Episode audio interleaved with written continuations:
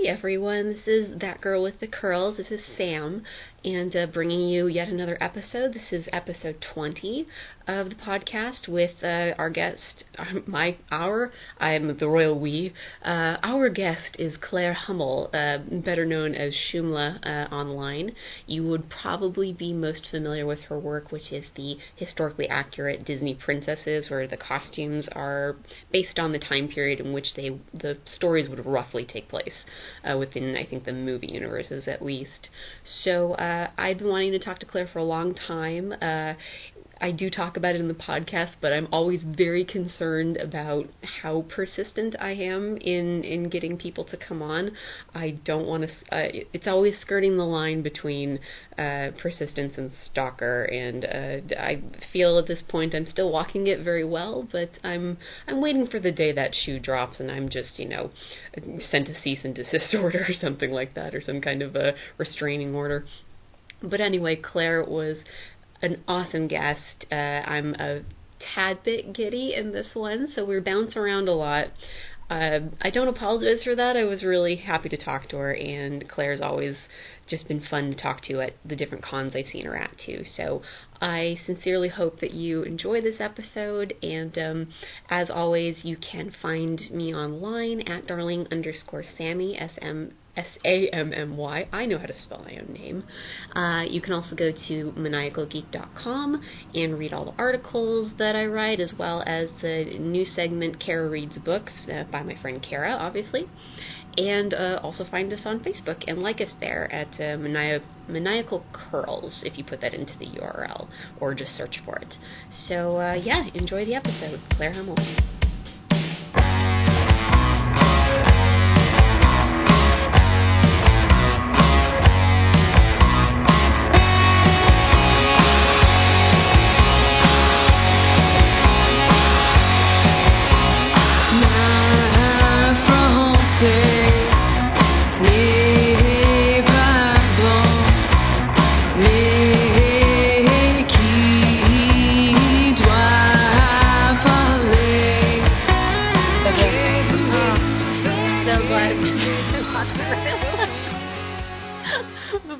Like, oh no, it's not gonna be no more technical difficulty. Uh, it's like running around the office trying to figure out where I can plug in my phone and talk privately and figured it out. So yes. yes, finally. Oh my god. Thank you for putting thank you for being so patient trying to Well- get this to actually work. I, I, the thing is, I almost feel like I should apologize for like pushing. No. No, I really wanted to. It's always been like lovely chatting with you at conventions and stuff. So, yeah, I'm psyched. I, yeah, good, excellent. Because I always feel like I skirt that line between like, okay, I'm persistent, but I don't want to turn into stalker. I always feel like I should tell people like, no, please, please be persistent. Please pester the hell out of me. I appreciate it. well, lucky for you, I got an award for it in grade school. So Nice. Wait, what was what was the specific award for? it was. So I was in fifth grade. I got a I got an award for most persistent um, from my teacher. That was also the day I learned what persistent meant. I was like, okay. Ah, that is pretty great. Yeah, I, I wish I had kept it. I don't know if I still have it at all, but I Yeah, you could you could wear that as a badge of honor. Honestly. Oh my god, put that on my wall. Be like, yep, screw you, master's degree. Here's the award for persistence. Lived up to it. Yeah. exactly. Done my mama proud. How are you doing? I'm good. It's um I'm stressing out a little before uh CTN, but work's going well and so yeah, it's good. This is a nice break. still HBO and everything, right? Yes, yes I am. Is there anything you can talk about at this point, or are you guys still like? Not yet, unfortunately. Like I want to so bad. Uh, like uh, we're really excited about what we're working on, and I'm with an amazing team. That is, I could not be happier. But yeah, we're definitely in that really early brainstorming phase, it's just like, well, we haven't even gotten like internal approval to work on what we're working on, so we definitely can't tell anyone about it yet. But Okay. Like no exclusives here from Claire Hummel. um, Ah, damn. I feel like a couple months I'm holding out. I can't wait to actually talk to people about my job. You're just bursting at the seams. Yeah. Like, I want to tell you cool things. That's so frustrating. Oh well. I'll survive. But then when it happens, you'll be like, oh, I can breathe again. Yeah. I just want that day to be sooner. yes. I want. Um. Well, and um, and like you said, I mean, we're we're we're starting this thing, by the way. Just letting you know. Oh, cool.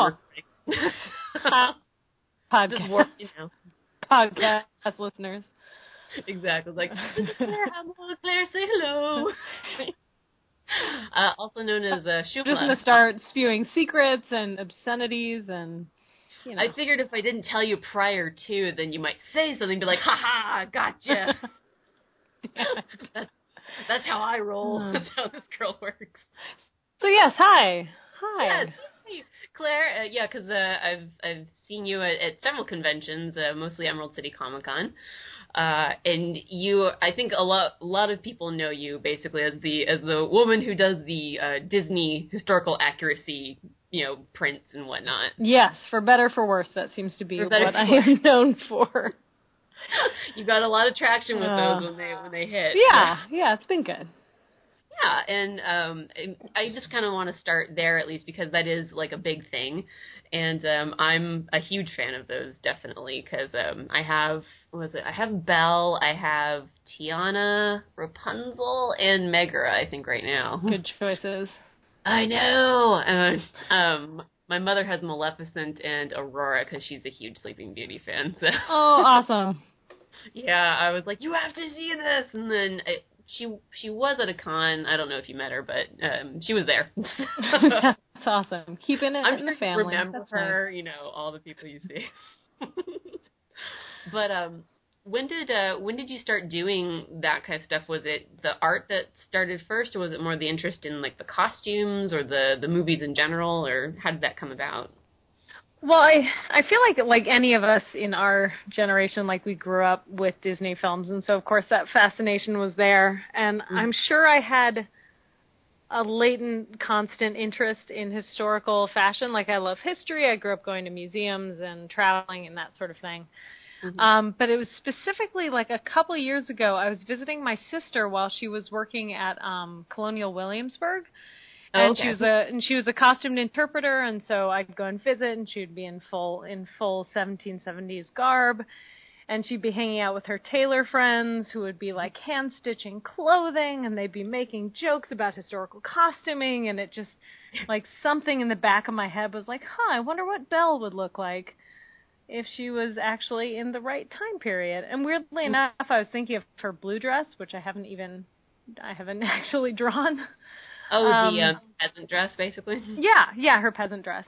And so I just kind of had that in the back of my mind and decided to draw up um, what I now see to be a very historically inaccurate version of her gold dress, but that's another conversation. Um, and it just kind of took off. Like it was one of the first things I really posted to Tumblr, and I think I owe the virality of that format for really getting it out there and getting people to encourage me to do more. And yeah, that's kind of how it For started. better, for worse, because I know the, the Yeah. conversation has been. oh, I get so many, and I feel bad because, like, of course I love doing them, but you know, I started the project like several years ago, and so I Mhm. want to continue sketching out ideas, but I also want to move on to new projects, and finding that balance is is tough. Yeah, I I would imagine so because I mean they I mean they're good. They're so good and Thank you. Yeah, I mean I I love um Maid Marian as well. Like that's just like the most hilarious. I'm a huge Robin Hood fan and when I saw that I just burst out laughing. Oh, I'm so glad because I had one person who's like really ticked that I didn't do an actual historical Maid Marian. I felt really bad. Oh, oh, you mean the uh the woman dressed up as a fox? Like is like historically accurate enough for you? Oh But- well, can't please everyone. That's what I'm I learning. suppose. I mean, you- can try, but you might end up killing yourself in the process. yeah, yeah, it's not going to happen anytime soon. Oh, good, excellent. Um, glad to keep you around for a while. Uh, just so you can do Kida eventually, and then, uh, There you go. Oh my god. um, uh, yeah, I'm gonna put that out there for people so they can uh, they can start the charge. Uh, I mean, is there um, is there a particular princess or Disney character that you've wanted to do for a while, but you just haven't had the time to? Or I mean, all of them could also be an answer. Uh, all of them is definitely an answer. Um, I love a lot of the sort of more obscure characters. So, um, like Katrina von Tassel from uh, Sleepy Hollow or Slewfoot Sue, and just kind of Mhm. I have time periods that I really like, and so those are very tempting. Um, and I'd love to revisit some of the ones I've already done. So I'd love to like take another shot at Jasmine or kind of tweak Belle to be more accurate to the stuff I know Mhm. now. Like I've learned so much in the past couple of years doing this series and from people like reaching out to me and giving me resources or critiques and so I like I look back on that old art and it's just like, "Oh, I can make it so much better." Went back. Doesn't have the time. Oh God. and so we'll see if it happens, but some part of me has considered releasing them kind of like transitioning into concept sketches rather than finished illustrations. So I, I can still work on them, I can still design them, but maybe being a little less worried about finishing polished and that sort of thing. But Yeah. Uh, well, and it's it's yeah, because as a history major myself, um, that was uh, that was what that master's was that I pushed aside for the persistence award. Um, it's it's really cool to to see those and like that the fact that you put thought into them. Uh, I mean, because it's it's got to be quasi based either on the movie or maybe the original story. Um, I would I would assume, right? right. Still recording. The problem is it's happened before where that it says it's recording, but then I only have like five minutes of a one hour podcast. I'm so paranoid about that kind of thing. oh my god. So I'm gonna stop the recording here and um and then we'll just we'll I'll re up it again. I might have to call you back. um, yeah, no, that's do- totally fine. Okay, I'd and then rather be safe Yeah. than sorry. I'll try and pe- I'll piece it together in editing. So Yes. Yeah. Thank goodness. Well, if we're good, we're still good. I'll just piece it together. It'll be fine. It'll be fine. I've definitely I recorded a podcast with some of my friends down in LA and after we finished it we had this like long impassioned discussion about like racism in video games and a very serious topic and then like an hour later I got a call being like, "Well, none of that recorded. we have to Oh, do it God. over again." And so we had to like fake this recording. It was it was very unpleasant, but Oh no, Mm. we we I had that happen before when I was at my the the previous website I used to write for. We um we were interviewing uh Kyle Higgins who writes uh, who used to write Nightwing. Oh and, yeah. uh, yeah. Now he does. Cowl. Um, oh, and- that's cool. oh, we did a we did a whole hour and a half with him, and I had every I was in Portland at the time, but I brought all my stuff with me to record and everything, and then something happened, and we only got like five minutes out of him, and oh, it was, and then Oh. he was very kind and and was able to record the next day, but I just felt so bad. right. That is such a pain. I was just like, I'm so sorry, you're the greatest person in the world for doing this again. um, so getting back on track because this will probably end up making it in there anyway. Yeah. this is comedy gold. Claire. Absolutely. Don't you Definitely. dare waste this. I won't. I waste no opportunities.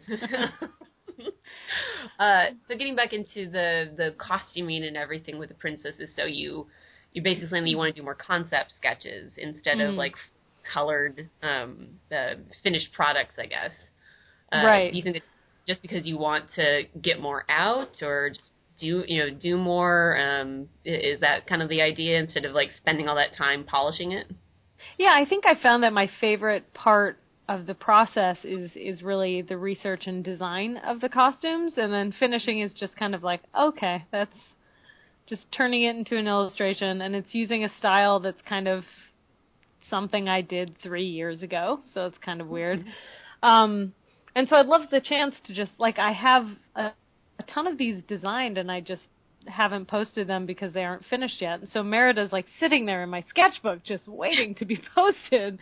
And I'd much rather kind of I forget that it's a project for me and that I should treat it as such and I should have fun doing it. And so I'm hoping I can kind of return to that Um, cuz I always feel guilty if I don't finish something. and I think like, oh God, but what if people want prints of this? It's like, well, they'll they'll survive. They'll still be Yeah. happy. It's okay. You just you just make them like coloring books, and then they can color them themselves. Yeah, exactly. Just hire other people to do it for free on their own like time. here, I did all the pencils and inks. Just get a colorist, and you guys finish it. And, like, Yeah. So we'll see if I follow through on that because I said I'd do that with Elsa too. I was like, oh, I'll just a sketch, and then that did not Mhm. happen. So I'm sure people are like clamoring for Anna as well. yeah, you know. I feel bad like leaving her as an unfinished set. So Anna might have to be a finished one just to. Ah, I'm Or never gonna get away from these things. They'll just watch um what what's the show uh, Once Upon a Time or something like that, and they can yeah, they can get their fill. like, go look at that. It's good enough. It's yeah, it's it's passable. Whatever. I I don't know. I don't even watch the show anymore. So. Um. Uh, yeah, 'cause uh, I have um, I, I love showing people this the the sketch that you did for me with the first time I met you at Emerald City of um, Molly Pitcher. Oh yes, that was so much fun. yeah.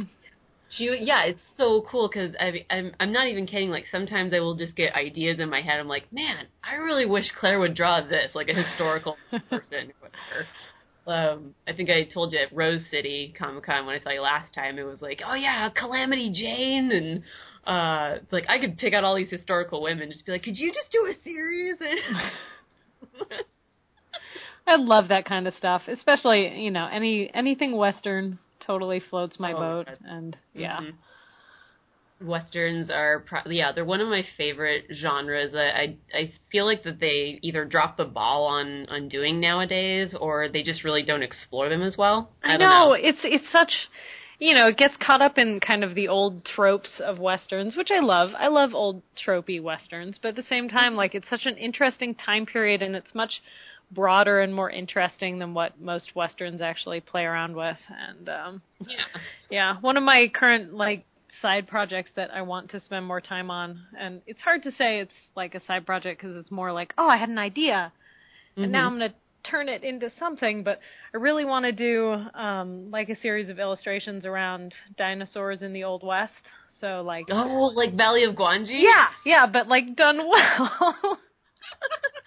so so like you know the Oregon Trail with with ceratopsians and just really like figuring out how to integrate them into that world in a very like Dinotopia esque sort of way.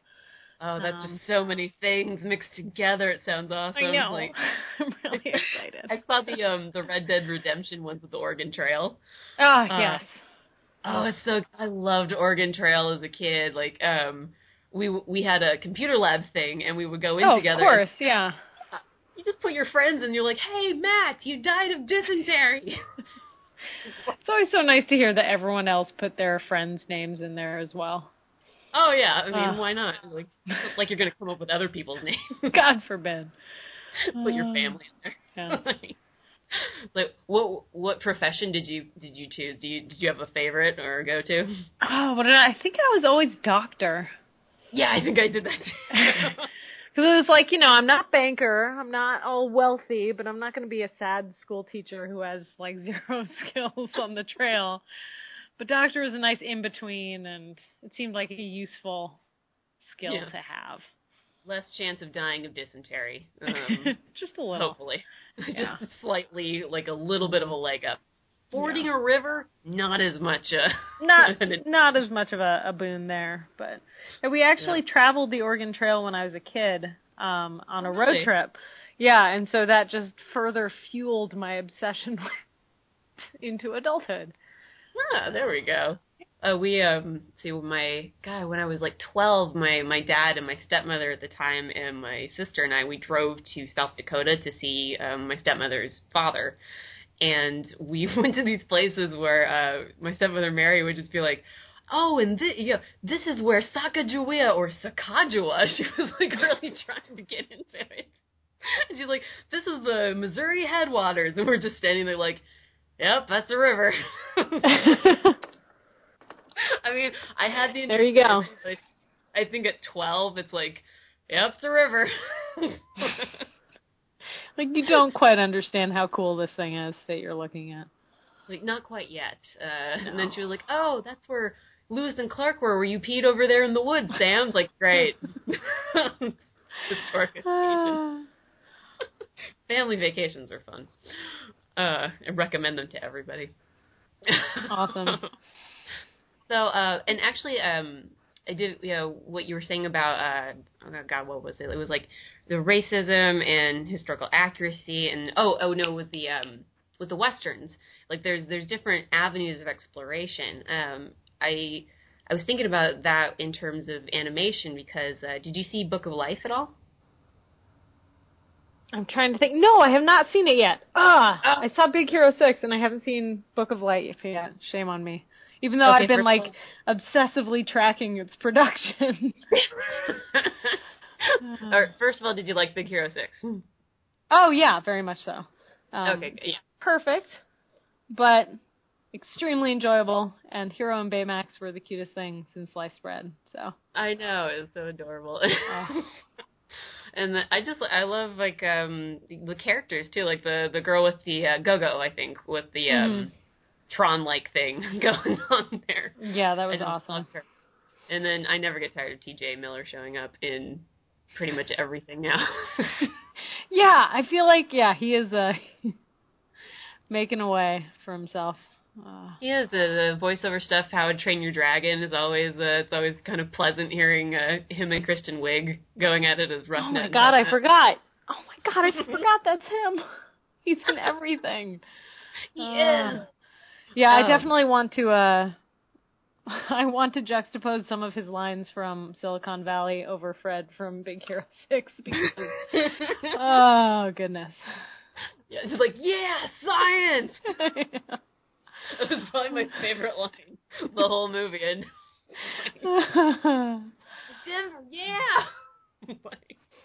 um, but yeah, Book of Life uh, kind of struck me because I mean I don't I don't know how you how did you actually feel about Frozen like the movie itself like I mean I, other oh, than I ah, I feel so bad professing it's my okay you can have an unpopular opinion. Uh, yeah, no, I I enjoy watching it. I own it, but I also Mm-hmm. have like a ton of problems with it. I feel like you can see that it was a troubled production.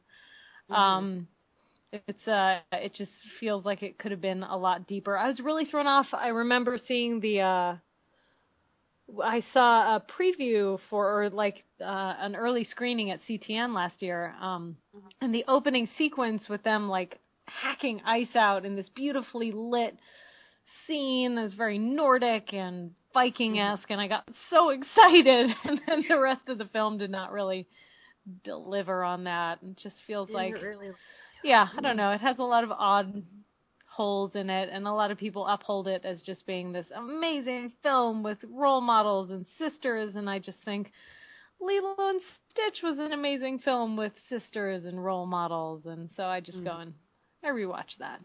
I call Yeah. it a day.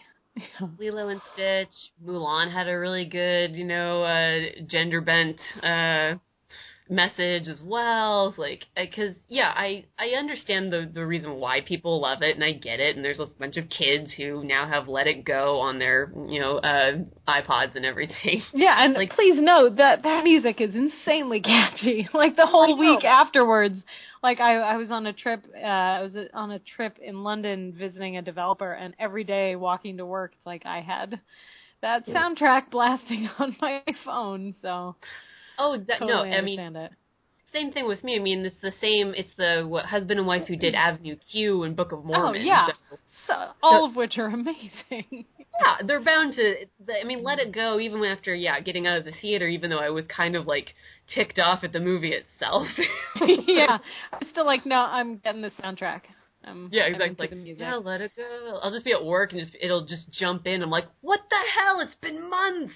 yeah, and I feel like that's less. I mean, that definitely that exemplifies like my frustration with the film. It's it's you know it was a fine, enjoyable film, but I it frustrates me that like I considered Wreck It Ralph to be like leagues better than Frozen, but since it isn't a musical, it's not really as viral. It doesn't get as shared as much, and so it seems like Frozen is the standout hit, even though I'd argue that Disney has had far better films on their docket recently. But Yeah, um, yeah, because I was, I'm still a big Tangled fan. Like, it's probably one of Oh my yeah.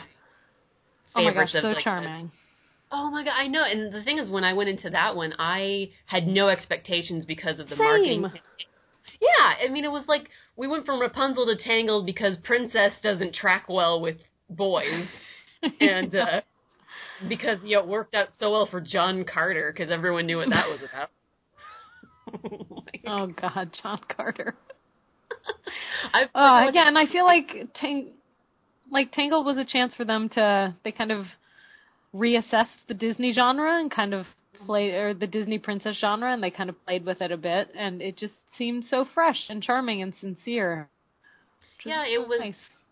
it reminded me it was it was like the antithesis of the Shrek movies where it's like, hey, we can do this without making references, without, you know, yeah, it's got a little bit of a pop vibe because it's Mandy Moore, but Yeah, it's um but it's still you like everything's believable, the there's explanations for things that, you know, the the hair and everything. Um Flynn and Rapunzel are actually a really like you understand why they fell in love with each other uh over the course of 3 days. yeah. It's pretty, uh, yeah, you still run into those issues, but yeah, I love Tangled. I, yeah. I'll I'll get uh, I'll get every once in a while a song from that stuck in my head too, and I'm like, oh man, this is way better. Awesome. But uh, yeah, because with yeah with Frozen, I had written a whole thing where I was just like, okay, look, I get why y'all like it. I'm just gonna tell you why Yeah. I don't like it. Um, and it's like the animation's gorgeous. Like yeah, the the opening song gives you a very false sense of what the movie's gonna be. about. right. And I've seen all those animatics too, where it was like from the when the story was different. Um, but they took out like things that were first uh, that they Yeah. were playing around.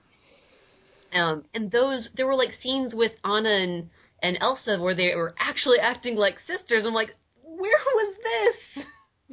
like I would have loved That's what that. kills me. Yeah, like I feel like you see those hints, like they mention the curse, but they never really follow up on the curse. You don't find out if she was born with the curse or if she was cursed. And why do these trolls know about the curse? And why does the dad Oh, the know about trolls. the curse? And why my do God. the trolls? Why aren't the trolls just honest about said curse? And and I yeah, it's I feel like the internet decides that you either have to love something or hate it, and so it's very hard to have a gray opinion about something. And so whenever Frozen comes up, it's like ah, I just don't want to go to the trouble of explaining. Like I enjoy it. There's stuff I like about it, but Mhm. here are my Yes, that issues. butt part. yeah, Oh man, I like I almost did a I did like a my own rewrite of it. I was like, here's where the story could have gone.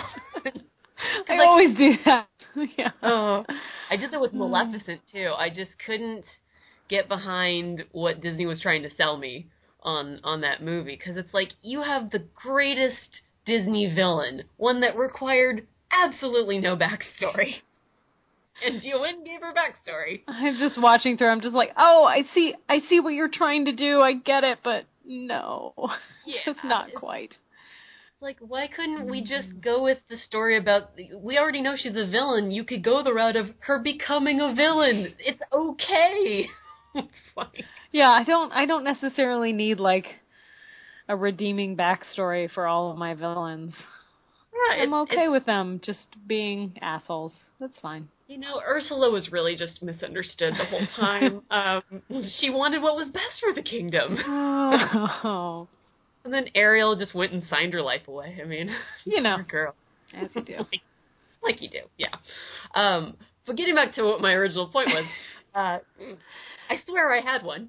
Uh, this because the thing was with Frozen, it was so vaguely Scandinavian. hmm It, you know, they have like the first song, and I think there's like an intermission type like interlude or something like that. They're in a church, and that's the only time it's ever Scandinavian.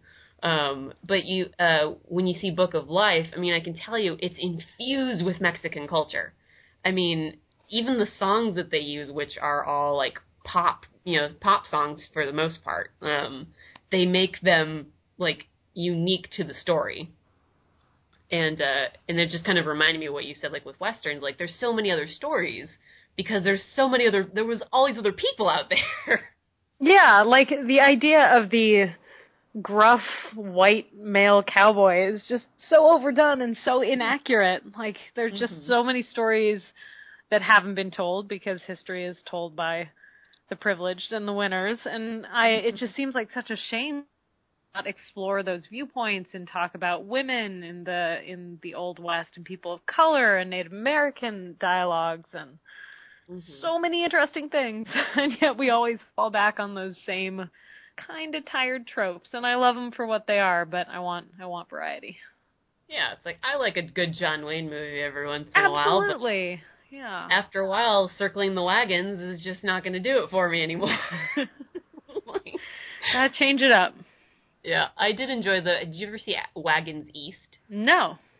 Okay, so th- so it's a comedy. Was like one of John Candy's last ones, I think. Um, and it's it's also got oh, what's his name? He played Prince John in Robin Hood Men in Tights.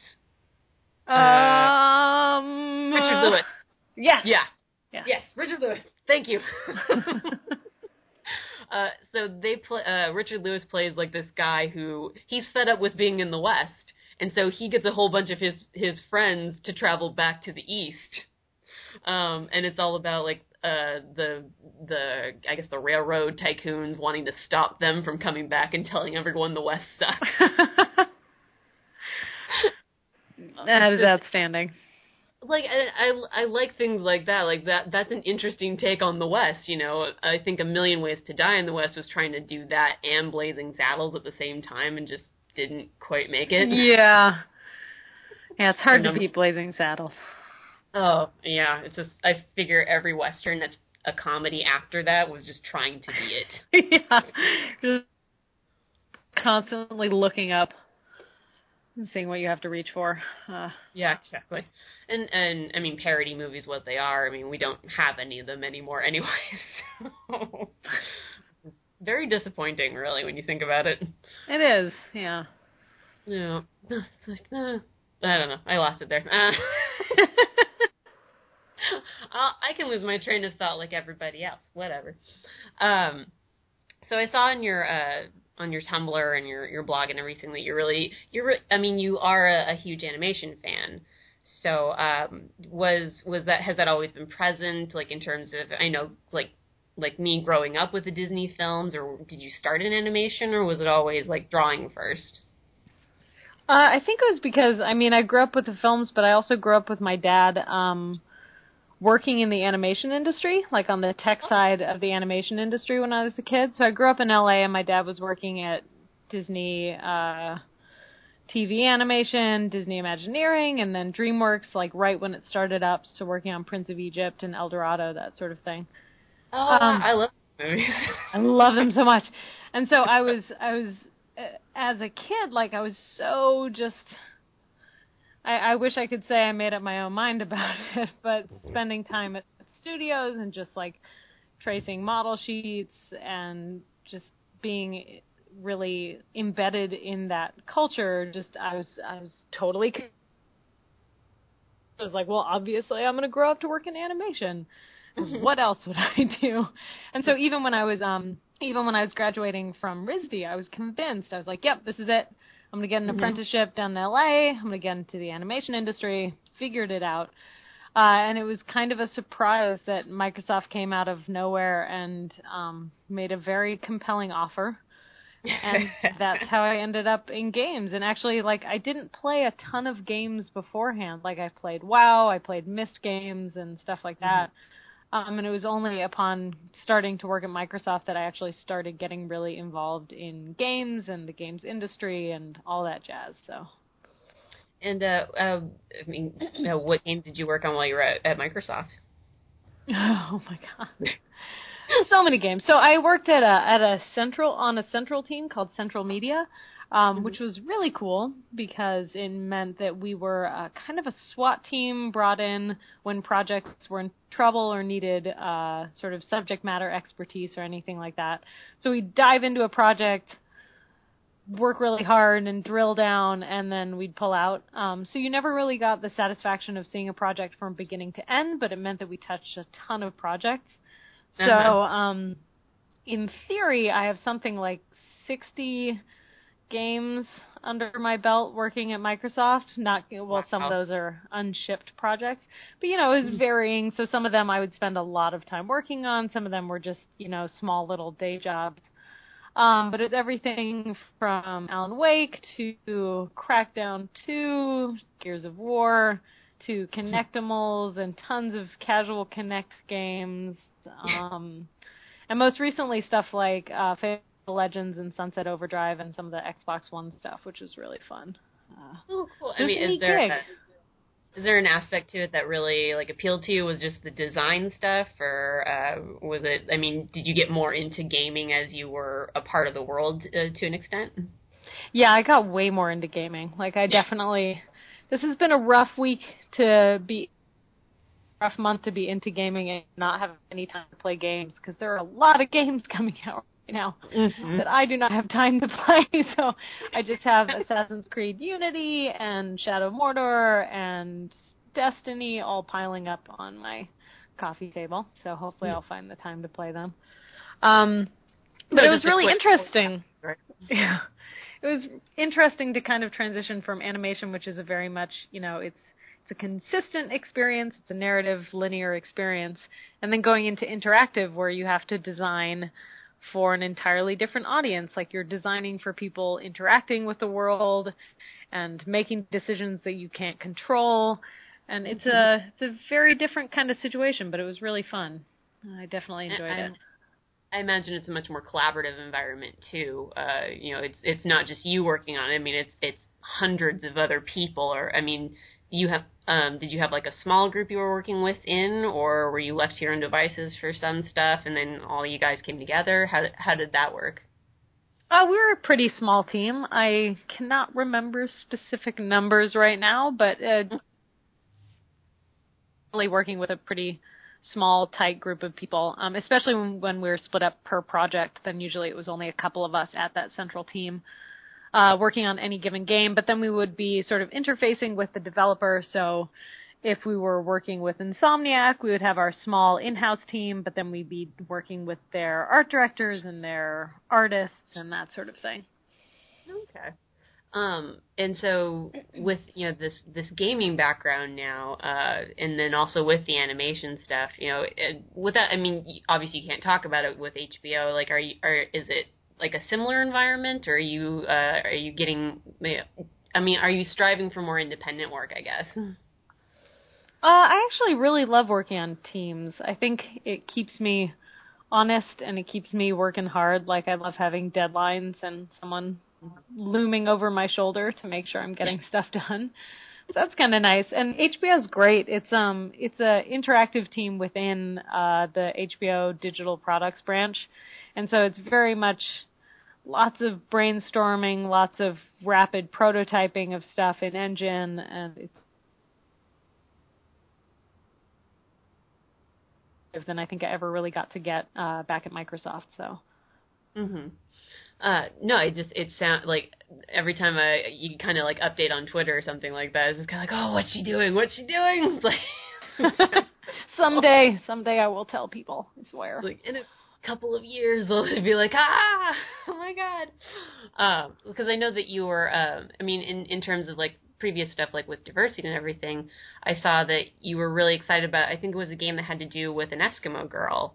Um, that was coming out, or something along those lines. Uh, if you remember that at all. Yes, and of course I can't remember the name of the game, so I'm gonna look it up right now because I want to make sure I give it a shout out. Um, of course I find an article about the game and then Never Alone. That's what it's called. Never alone. Okay.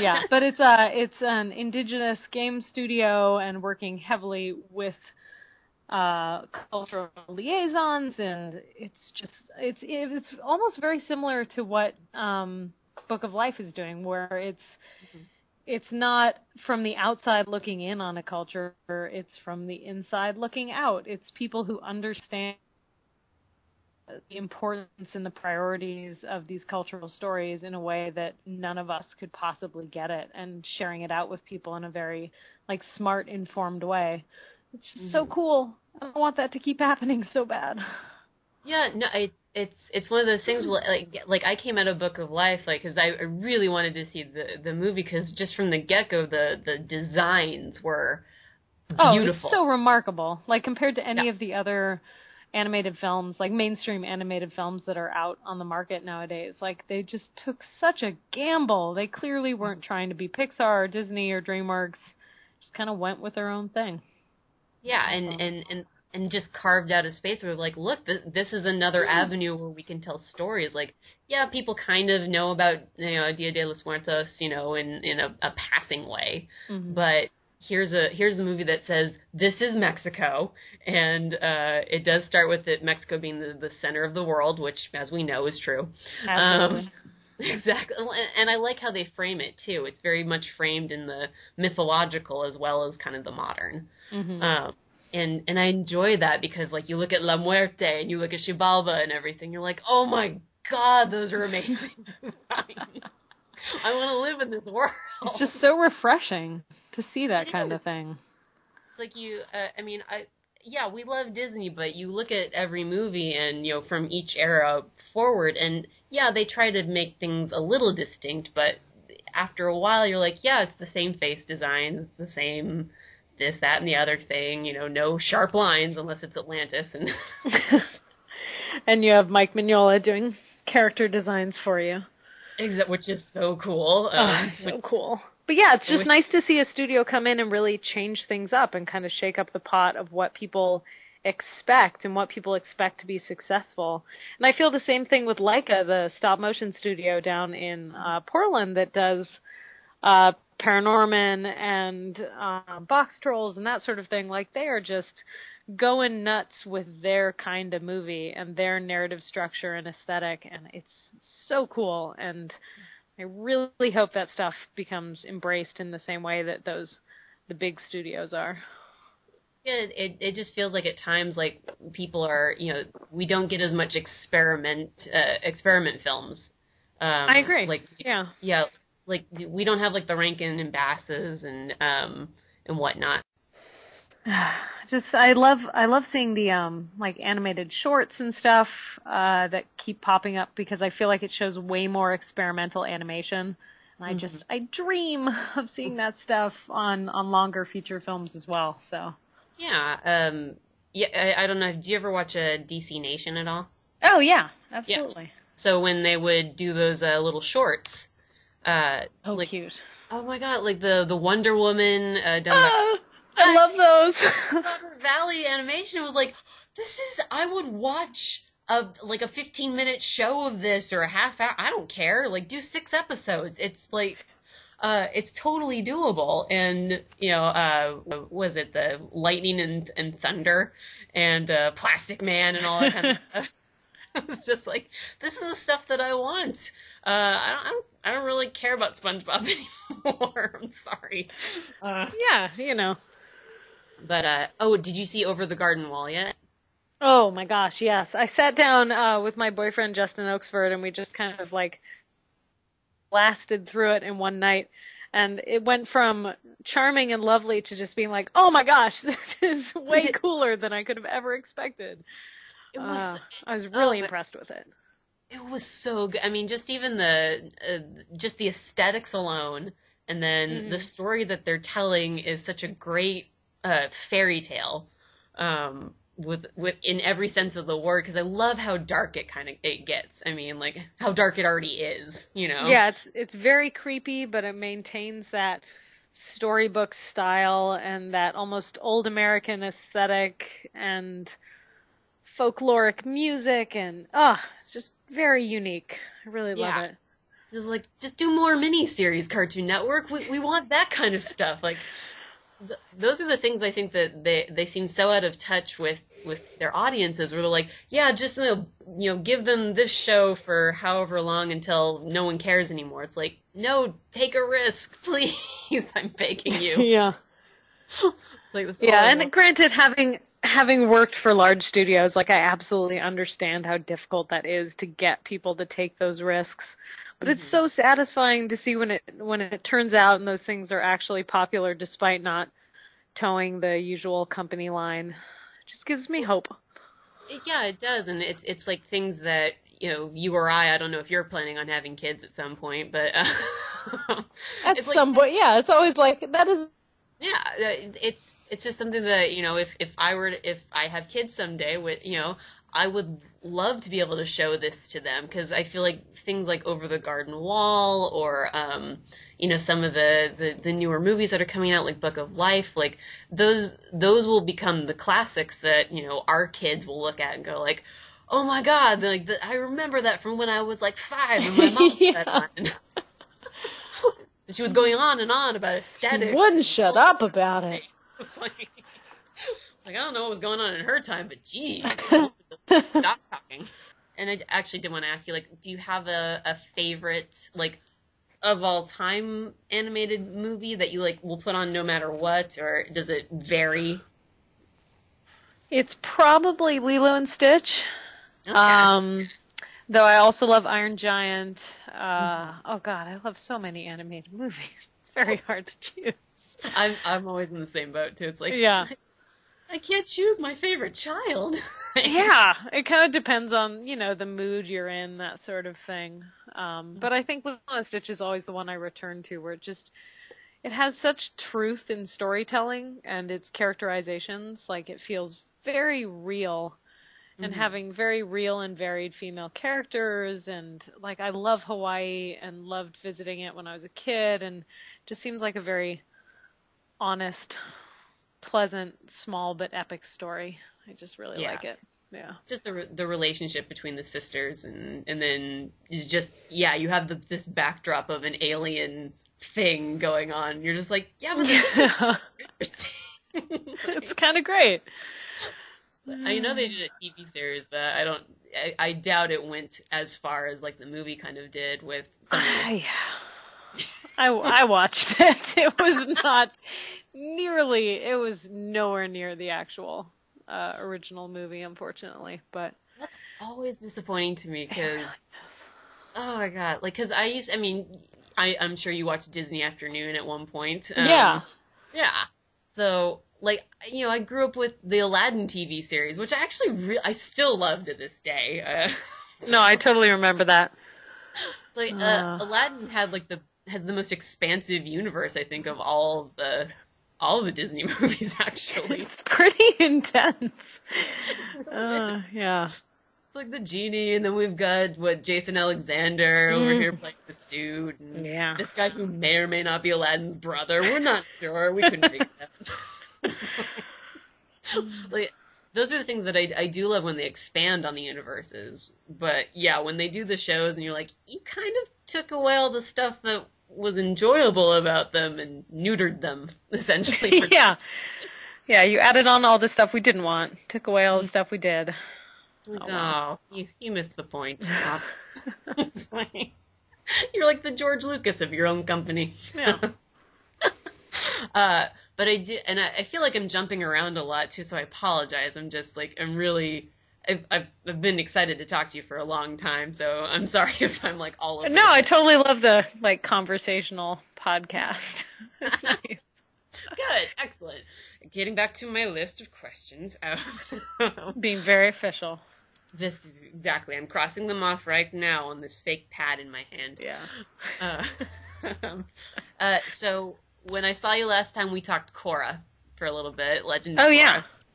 And have you gotten have you gotten caught up, or are you still behind a little bit? So I am I am like two episodes behind now, but I did like rapidly catch up.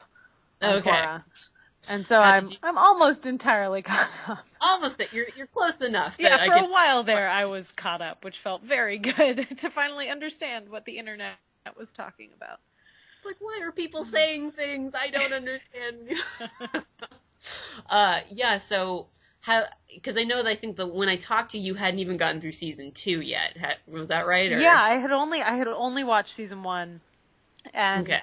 even season one, like I'd taken a while to watch, and I can't even explain why.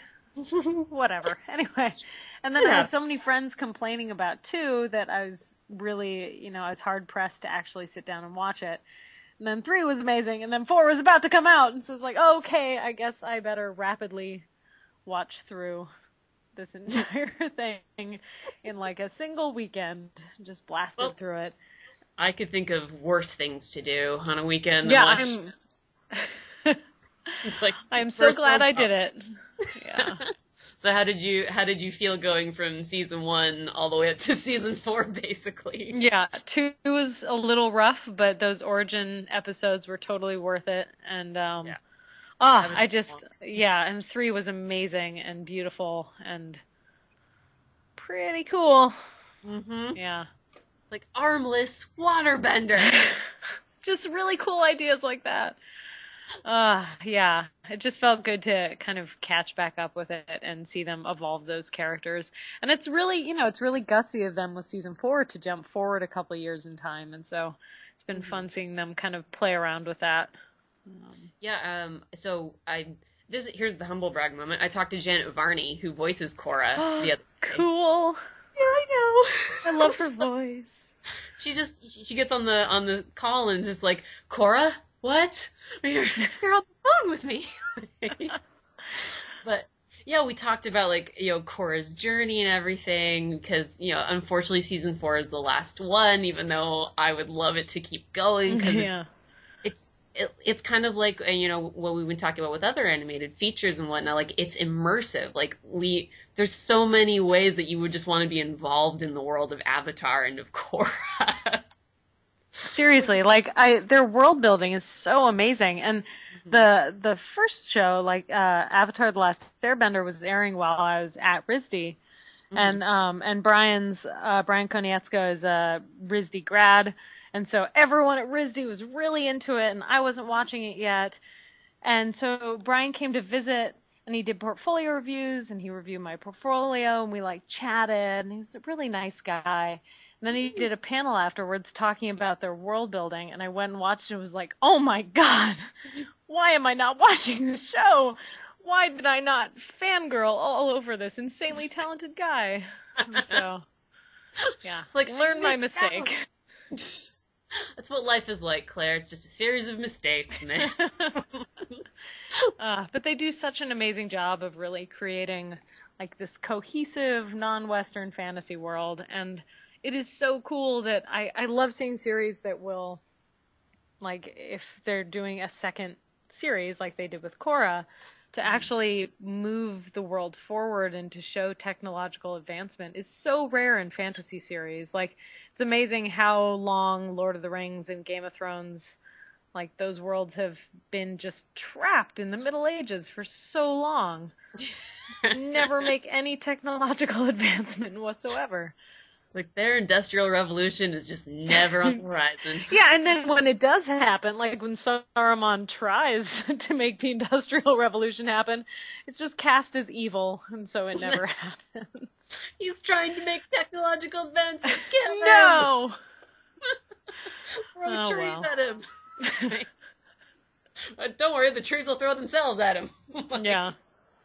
Uh, yeah, I mean that, and exactly. And again, as a history major, like when they jumped forward with Korra, like what seventy years, and they had had these advancements in Republic City, it was just like, oh my god, this is like a dream come true. I mean, and and to make those advancements just in that one city for the most part, you know, um, uh, and to see like how I love how the bending has evolved as well. Uh, Yeah, that's been really cool. Like to see, like, oh, metal bending is commonplace now. Or, well, not commonplace, but ish. it- yeah, it's something that you can at least specialize in now, and uh, and that lightning is utilized for a specific purpose with firebenders. Like it's not just this, you know, you know, uh, special technique that Zuko had to learn in order to be better than Azula or something like that. yeah. It's just par for the course now with firebenders. So cool. Although Mako doesn't use it that much, so like, who's gonna have blue fire now? Come on, guys. Someone's got to take it up. Yeah, it's very important. Uh, was there a particular um, nation that you identified with more, or did you just kind of go like, "Oh, I love you all"? Oh, Earthbender all the way. Earthbender. Yeah. Okay. So Toph was your girl. yeah, absolutely. Like I'm sh- something to do with it, but I also like I love the color green and I love rock formations and it just seems like a like a safe bet. hmm What do you what do you identify with? I identify, I think, a little bit more with the the water tribes. Nice. Like I like the because I I just feel like with water, there's also just more stuff you can do.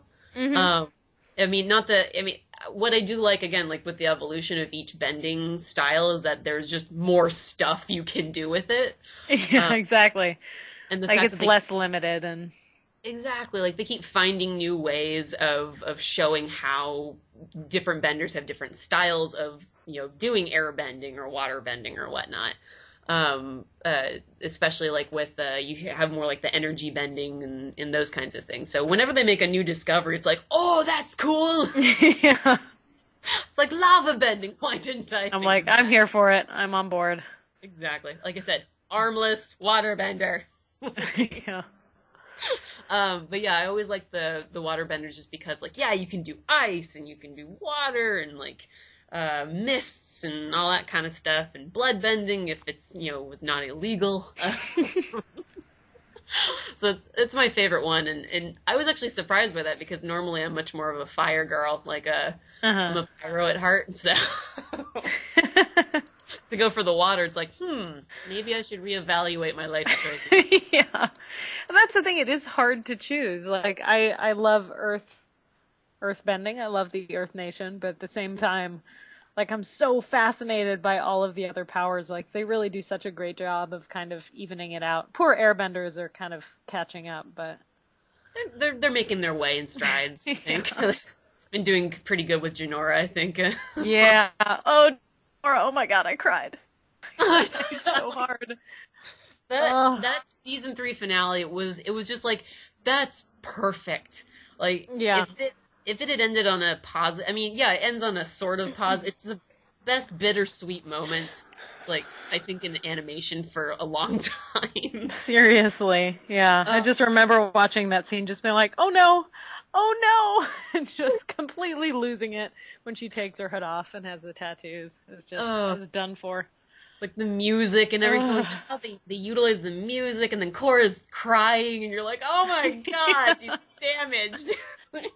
It's a dangerously good episode.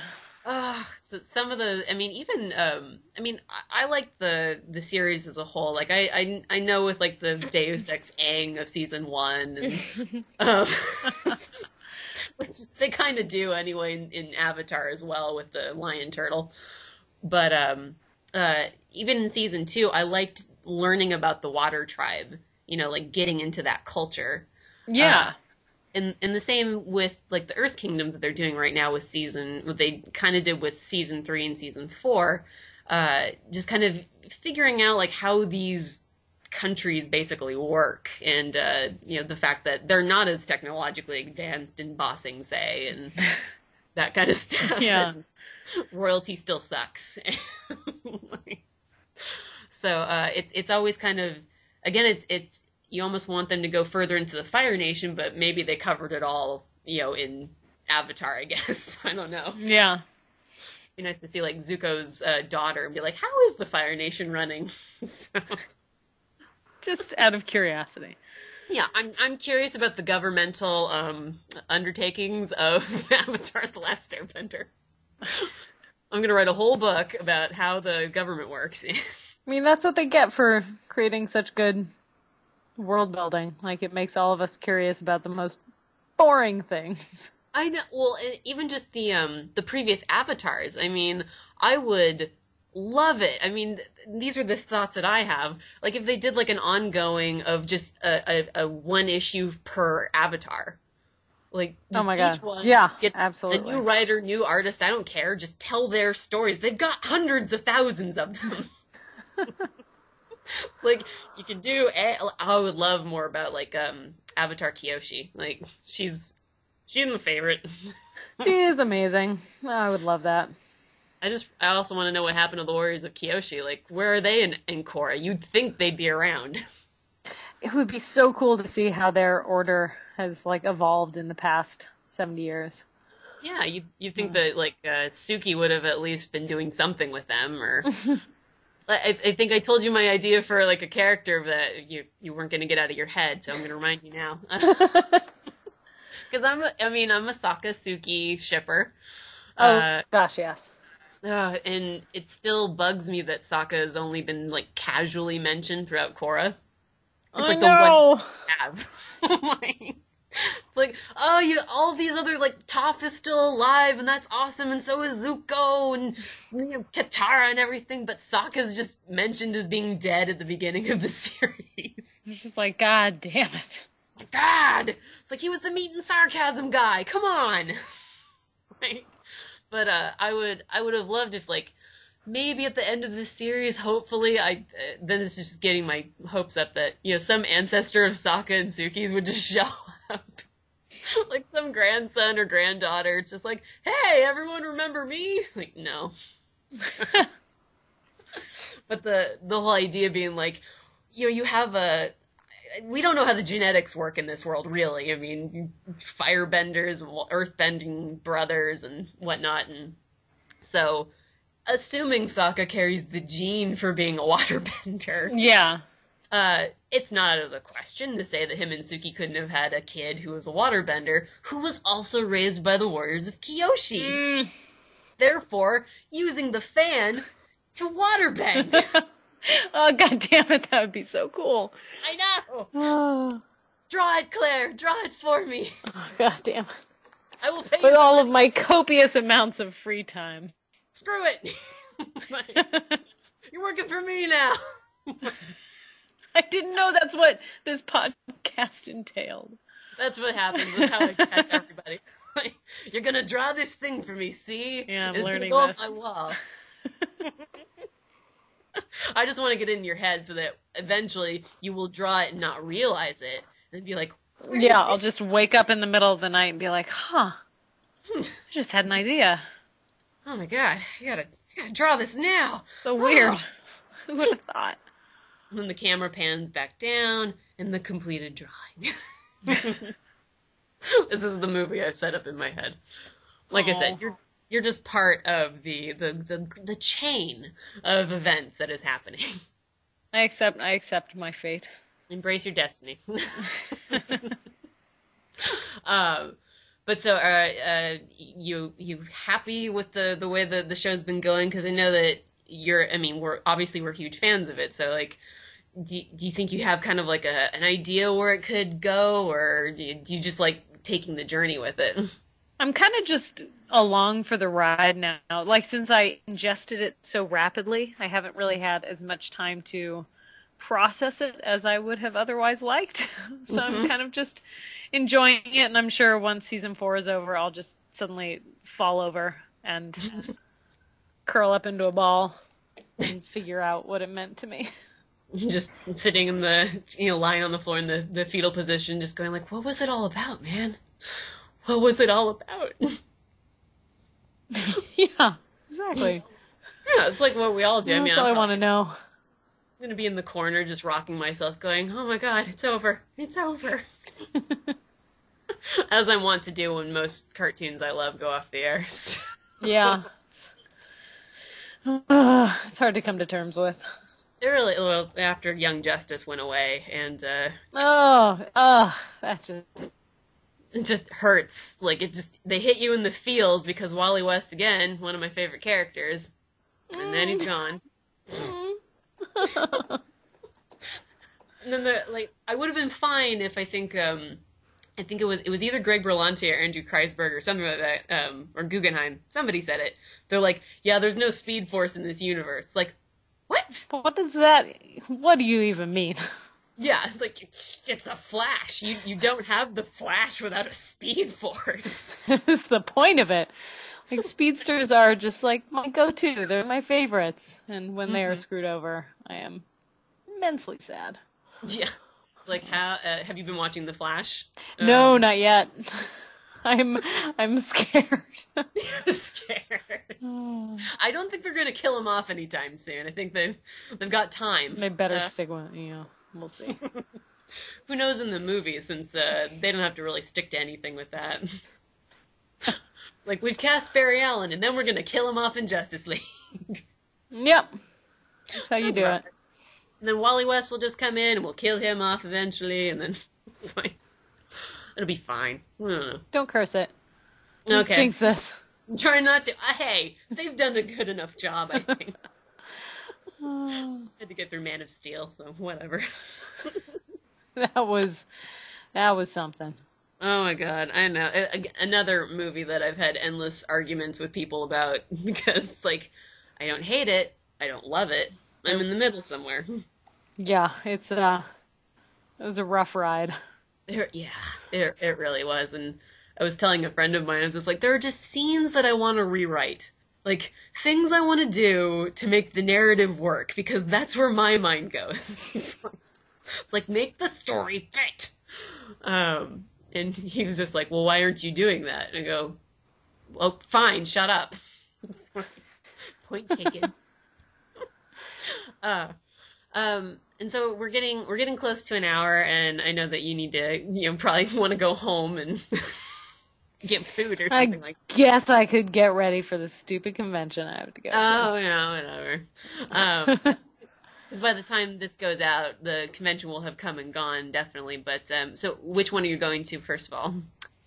Uh, so I'm going down to CTNX down in Burbank, California, which stands for Creative Talent Network Expo, which does not clarify what it is, but it's the big uh, animation industry gathering down in Burbank. Um, and it's really cool because it's right in the midst of all of the studios, and so there's a huge professional presence there. It's very different from most conventions I go to because almost everyone there is in the industry or is aspiring to be in the industry. So lots of chatting with students and talking about portfolios and talking shop.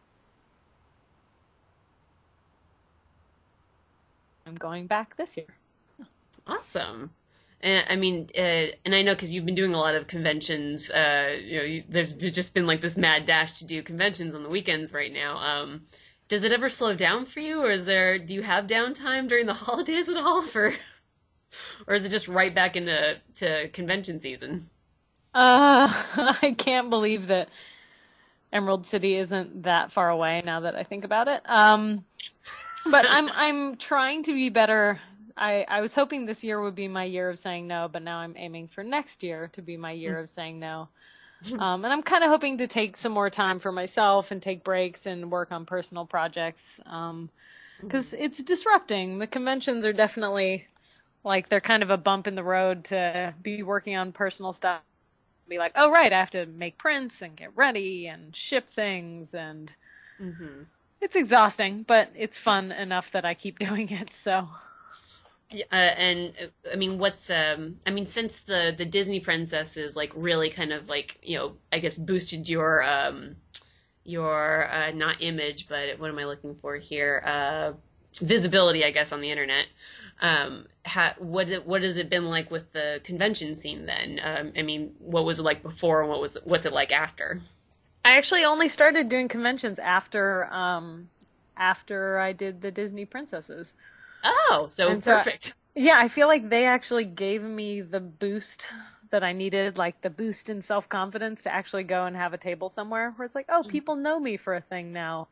Maybe I can do this. And so my first art book that I had uh, back at Emerald City, uh, oh my gosh, a while ago, a couple years ago. Yeah. Uh, but it collected uh, like at least eight or so of my Disney princesses. So I, I had like a very productive year making a ton of those princesses. Mhm. Um, and that's when I did my first con. So Oh, okay. Well, that's good to know that it's uh, so it's, it's got to be overwhelmingly positive and for you going in. yeah. Uh-oh. Oh, oh, there it is. Okay. You turned it to video. Where is that? What is going on here? Okay. I'm staring at my Skype. Okay. Mhm. Well, We'll just re- edit. We'll edit it out. So it's Oh, off. there- Okay, there we go. I think I there we figured go. it out. Like towards the end, we're almost at the finish line. so close. Uh, I just felt like my, like you suddenly went on on speaker. I was like, oh, what did my cheek hit on my phone this Oh, I have the same thing. I've dropped so many calls with my mother because my cheek hits the phone, then it's like, like, like, mom, mom, mother, Uh, shit. Uh, but uh, Oh, okay, I had a question. Then I lost it because I was laughing. Damn it. Uh, uh, conventions, Conventions. princesses. Princesses. Oh, you're gonna be at Emerald City. I'll probably think of it by then. uh, but no, it's. Uh, I'm just so glad that you we could make some time and uh, and actually do this because, like I said, if if it isn't obvious that I've been gushing over your career and what you do, then uh, I I apologize for not doing it more. Yeah, come on. All right, More uh, gushing. The Nope. look, the shrine is in works. I'm sorry. Like I need a I need a lock of your hair to make it complete.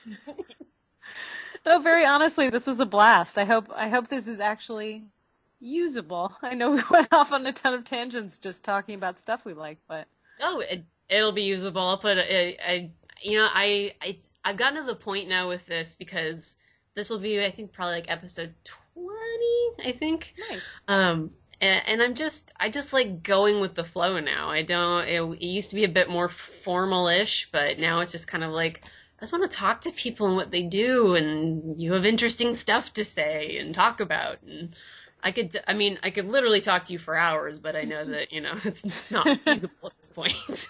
like, Uh, I guess yeah. Eating stuff is important, and packing Yeah. up prints is pretty important. exactly. That's a that, that's the thing. Um, yeah, because with uh, with the convention circuit, I mean, you're just you're talking to fans. You're you're you're getting a a sense of you know who's kind of paying attention to you. And I know you do cosplay as well. You do the the costuming. Uh, I think last time you were at Emerald City, you were you were like trying to get a costume completed before the contest. Yep. but that costume is done. Thank goodness it's finally done.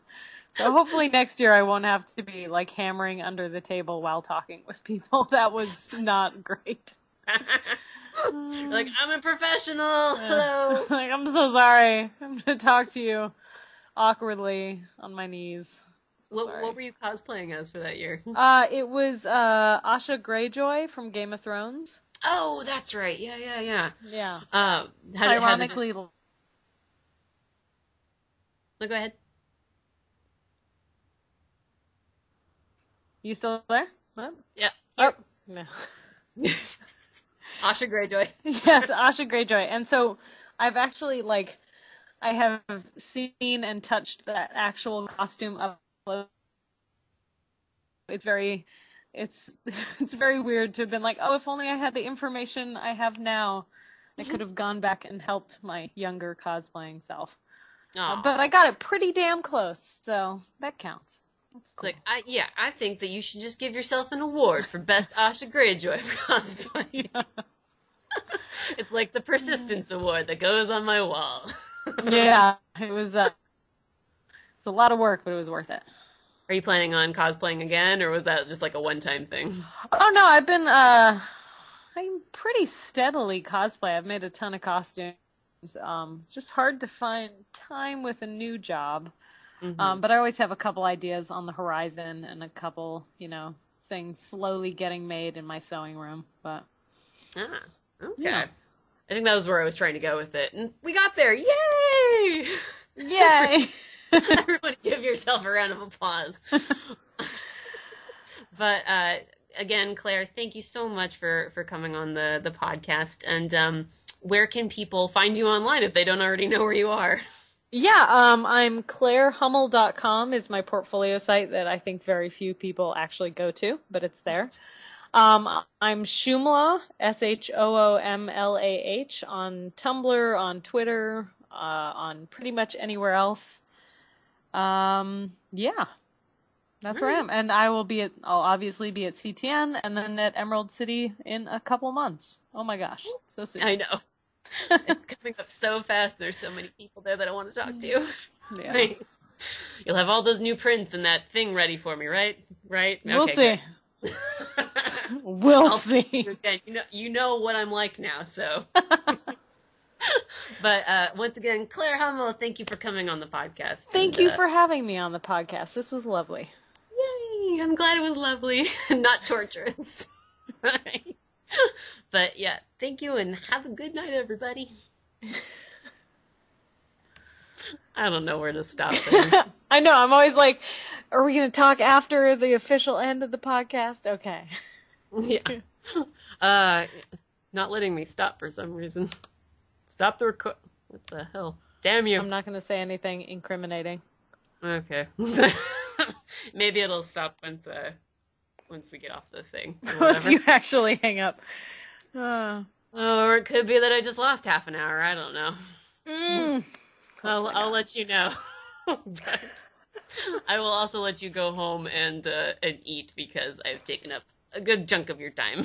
Mm. Well, thank you so much for for setting this up, and I'm so glad we actually got to do it. This was a blast. Yeah, exactly. I'm just I'm I'm just really glad that we got to talk and and just you know go on about the things that we love. It's always cool to do. So Yeah. Uh, I will definitely see you at ECC. Uh, C, extra C there. Any number of C's. yes. Yeah. Well, just you know E to the third power. Something like that. Word. Have a good night, Claire. Okay, you too. Talk to you later. Bye.